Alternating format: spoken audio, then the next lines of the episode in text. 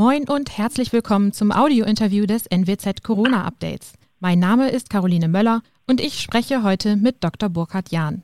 Er ist Allgemeinmediziner aus Shortens, außerdem Buchautor und NWZ-Kolumnist. Guten Tag, hey Dr. Jahn. Ja, moin Frau Möller, ich grüße Sie. Moin, liebe Hörerinnen und Hörer bzw. Leserinnen und Leser. Wir wollen heute mal ein bisschen über das Thema Impfung sprechen, über das Thema Corona-Impfung. Die haben ja Ende Dezember mit äh, den Impfungen in Deutschland angefangen. Ja, seitdem wird das Thema wild diskutiert und äh, schwankt zwischen Hoffnung und Skepsis auf der anderen Seite. Ne? Und bei manchen oder bei vielen auch Angst. Wie stark merken Sie diese Verunsicherung denn bei den Patienten? Wenn ich ganz ehrlich sage, in meiner täglichen Arbeit in der Sprechstunde gar nicht so stark. Viele Patienten fragen, ältere Patienten ähm, fragen ganz stark, äh, wie ist es mit der Impfung? Viele wissen auch nicht richtig, wie es, ähm, also wann sie dran sind, beziehungsweise in welcher Form sie informiert werden. Ähm, viele fragen mich, wann wir denn als Praxis anfangen würden zu impfen und sind dann ganz enttäuscht, wenn ich, wenn ich sage, am Anfang sind wir eigentlich gar nicht mit dabei. Es gibt natürlich ein paar Menschen, die verunsichert sind, aber das ist eigentlich mehr etwas, was ich in den sozialen Medien wahrnehme. Ich bin ja auch auf Facebook aktiv und hatte da mal etwas dazu geschrieben zu den Impfungen. Da habe ich dann sofort gemerkt, dass ähm, Nachfragen kamen, wie sehen Sie das, gibt es Probleme und so weiter. Äh, also es ist sicherlich, ich teile Ihre Meinung und auch das, was ja so wahrgenommen wird, dass es da eine große Skepsis gibt, eine große Verunsicherung, vielleicht auch ähm, die ja mittlerweile in, in Diskussionen übliche, dieses Hoch, Hochschwappen, dieses emotionale Hochschwappen an Meinungen, so in meiner, in meiner praktischen täglichen Arbeit ist das angenehm ruhig. Sie sagten ja gerade, dass Sie auch auf Facebook aktiv sind. Haben Sie da von diesem Hashtag äh, Ich lasse mich nicht impfen mit was mitbekommen, wo ja viele tausende Menschen dann erklären, warum sie das eben nicht machen wollen?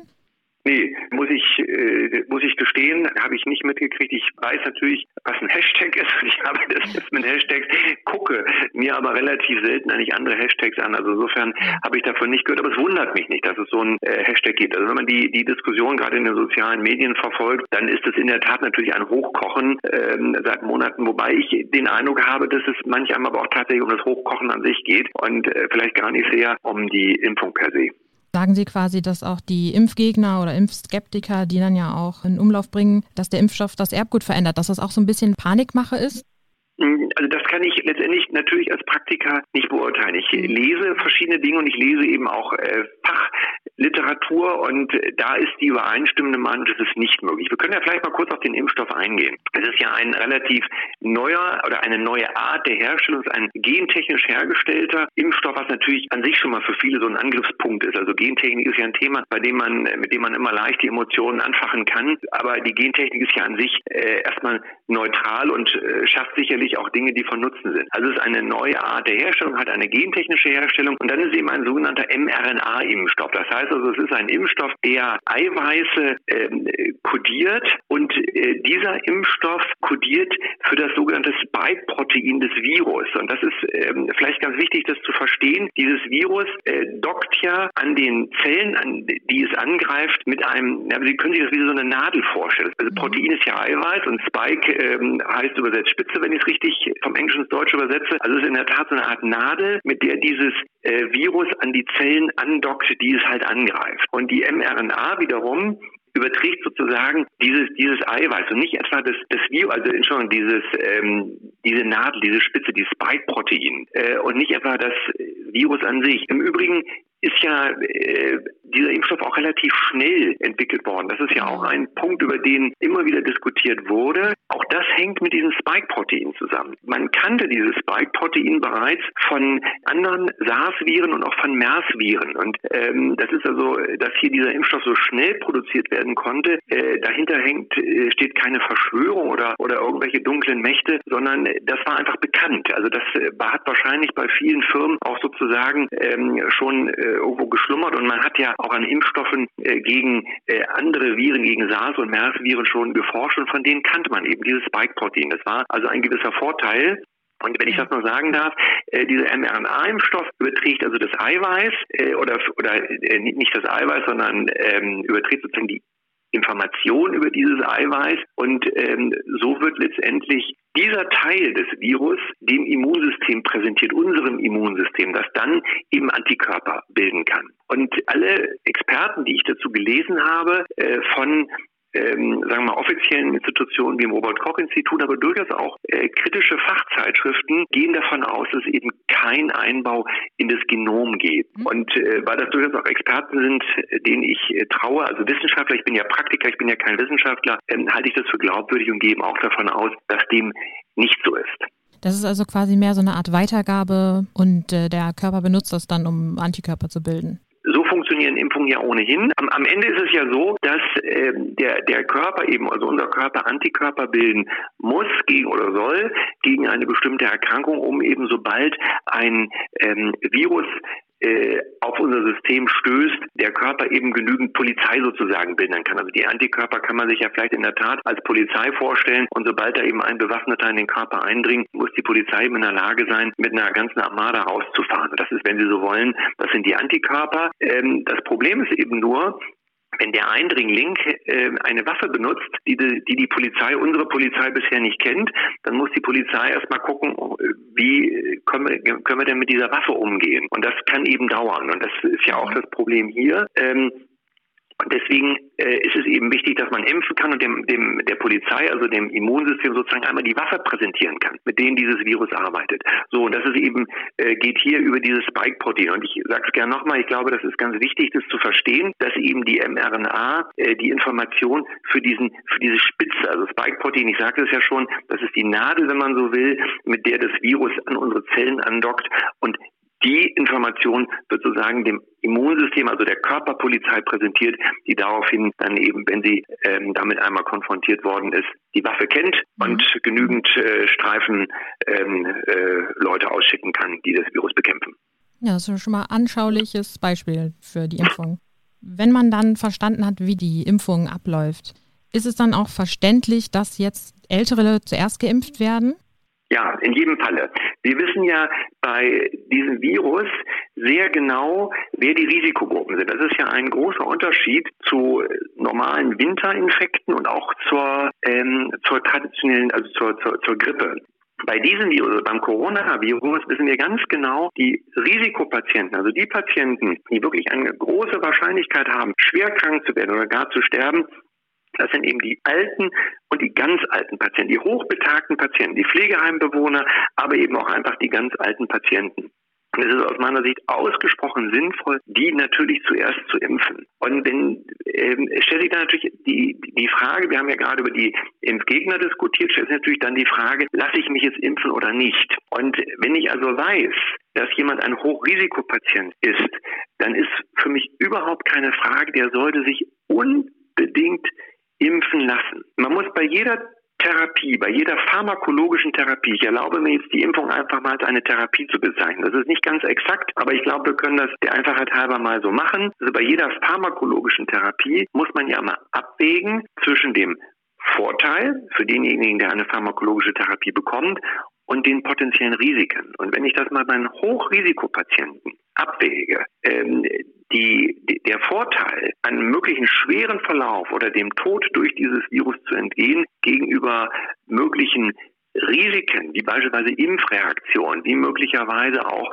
grippeartigen äh, Symptomen, die es ja durchaus gibt bei der Impfung, dann ist der Vorteil der Impfung dramatisch überwiegen. Also es ist für mich überhaupt keine Frage. Wir impfen ja momentan die alten Menschen. In Niedersachsen ist es ja mittlerweile auch losgegangen. Die sollten sich unbedingt impfen lassen. Also meiner Mutter, die ist weit über 80, der habe ich gesagt, wenn die bei dir anrufen, gibt es zwei Fragen, die du stellen musst. Erstens, wann muss ich kommen? Und zweitens, wo muss ich hinkommen? Wie sieht das aus mit äh, denjenigen, die mit diesen Hochrisikopatienten zu tun haben? Wenn man dann jetzt vor allen Dingen an das Pflegepersonal denkt oder auch an medizinisches Personal, da gehören sie ja dann quasi auch zu, zu diesem Personenkreis. Wie sieht das da aus? Äh, macht das da auch aus Ihrer Sicht Sinn, dass die dann als nächstes quasi geimpft werden? Ja, bei denen geht es natürlich äh, ja primär darum, dass sie selbst Überträger sein können für ihre Patienten. Ähm, das ist ja etwas, wenn wir im, im Herbst die Grippeimpfung diskutieren. Ähm, für das Personal, dann ist ja ein Argument dafür, dass medizinisches Personal sich gegen Grippe impfen soll, immer, ähm, dass die natürlich potenzielle Überträger sind. Und das ist natürlich auch hier der Fall. Also das sind ja in der Regel Leute, die eben nicht Hochrisikopatienten sind, aber die eben potenziell das Risiko wiederum übertragen können. Und deswegen ist vor dem Hintergrund sicherlich ähm, eine, eine Impfung sicher. Ich erlaube mir da aber äh, die, die Anmerkung, ähm, ich hoffe, dass jeder das selber entscheiden darf. Ich glaube, dass es ganz, ganz wichtig ist, dass es in unserem Land die Möglichkeit bleibt zu sagen, ja, ich mache es oder ich mache es nicht. Ich glaube, wenn wir an einen Punkt kommen, an dem ähm, eine Impfpflicht kommt, die ist, das ist ja nun auch diskutiert worden, die haben wir nicht. Und ich hoffe, es bleibt dabei. Das wäre ganz schlecht auch für den Zusammenhalt dieser Gesellschaft. Also ich hoffe, dass eben jeder das nach wie vor selber entscheiden kann. Natürlich eben auch diejenigen, die alte Menschen betreuen, beziehungsweise die in Arztpraxen oder in Krankenhäusern arbeiten. Mhm. Noch ist ja aber auch nicht abschließend klar, ob die Geimpften auch andere Menschen anstecken können. Wäre dann die Impfung von Pflegepersonal und so weiter quasi auch eine Art Schutz für diese Personengruppe dann? Ja, es ist, es ist in der Tat einer der, der, der Punkte, die eben nicht ganz klar sind. Wir hatten ja vorhin über die ähm, rasche Entwicklung des Impfstoffes gesprochen. Ähm, zur Wahrheit gehört natürlich auch, dass ähm, die Nachbeobachtungszeit nach den Studien eben relativ kurz ist. Äh, natürlich hat man hier eine sehr schnelle oder sehr schnelle Zulassungen, sind ja mehrere mittlerweile, ähm, gemacht. Und ähm, dadurch, dass die bisherige Nachbeobachtungszeit eben relativ kurz ist, gibt es eben auch offene Fragen. Und eine der offenen Fragen ist eben in der Tat, wie hoch hoch ist die Ansteckungsgefahr oder ist jemand, der geimpft worden ist, kann der noch andere anstecken? Das ist nicht ganz klar. Momentan geht man davon aus, dass ein Geimpfter äh, potenziell ansteckungsfähig ist, dass er also weiterhin andere anstecken kann, aber geringer. Also eine geringere Ansteckungsgefahr. Das ist ja dann auch, wie Sie gerade schon sagten, eine der großen Fragen. Eine der anderen großen Fragen ist ja aktuell, wann die Gesellschaft quasi wieder so eine Art gewohnten Gang einlegen kann. Können Sie da so eine vorsichtige Prognose abgeben? Also äh, Blick in ja. die Glaskugel. Also ich denke relativ sicher, wenn die Temperaturen hochgehen. Äh, sollten wir das Glück haben, dass wir ein früh einsetzendes Frühjahr haben, bin ich mir relativ sicher, dass äh, wir auch relativ schnell wieder einen normaleren äh, Gang erleben werden. Sollte sich, sollte es ein langer Winter werden, wird es eher schwierig. Gibt einen zweiten Punkt. Ähm, ich finde, dass die Medizin und ähm, die Forscher hier ganz tolle Arbeit geleistet haben. Und ich finde es persönlich auch ganz toll, dass ein deutsches Unternehmen, ein Start-up-Unternehmen mit einem Ehepaar, das ja eine ganz spannende Biografie hat, äh, mit dabei ist, diesen, dass dieser Impfstoff entwickelt worden ist. Mhm. Ähm, ich finde, dass die Politik vieles ganz, ganz schlecht gemacht hat. Ähm, das ist immer noch die Beantwortung Ihrer Frage im Übrigen, äh, wie schnell kommen wir raus aus der Geschichte, wenn die Politik es das ist meine persönliche Meinung, es hinkriegen würde, tatsächlich diese sogenannten vulnerablen Gruppen, also die, die, die gefährdeten Gruppen, äh, stärker zu schützen, äh, dann glaube ich, dass wir relativ schnell oder dass wir dann deutlich schneller in ein normales soziales Leben zurückkehren. Denn es sind ja ganz viele Dinge, die wir uns überlegen müssen. Es sind, es sind die Innenstädte, es sind die Restaurants, es sind die Einzelhändler, die betroffen sind, es sind die Unternehmen, die betroffen sind. Also ich hoffe, dass unser Land ähm, auch danach noch ein Land ist ähm, mit entsprechend vielen Geschäften Geschäft, also das ganze soziale Leben eben auch Spaß macht und die Städte, die Innenstädte nicht, nicht ausdürren und ausdorren. Ähm, und ich glaube, dass die Politik hier wirklich einen Zahn zulegen muss. Ähm, es wird viel geredet und ich finde auch, es wird, es wird viel die Bevölkerung beschimpft, von dem einen Politiker mehr, von dem anderen ein bisschen weniger.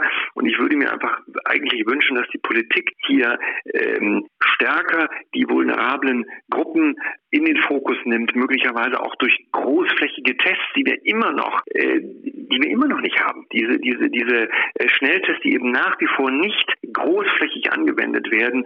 Und ich glaube, wenn es das gelingen würde, wenn die Politik hier wirklich einen Zahn zulegt und sich an den Wissenschaftlern, die tolle Arbeit geleistet haben, orientieren würden, dann hätte unser Land eine gute Chance, schneller äh, wieder in den normalen Rhythmus zurückzukommen. Und dann würde ich mal sagen, dann würden wir mehr schaffen. Nur ich sehe das nicht bei der Politik. Ich sehe das bei der Politik leider nicht.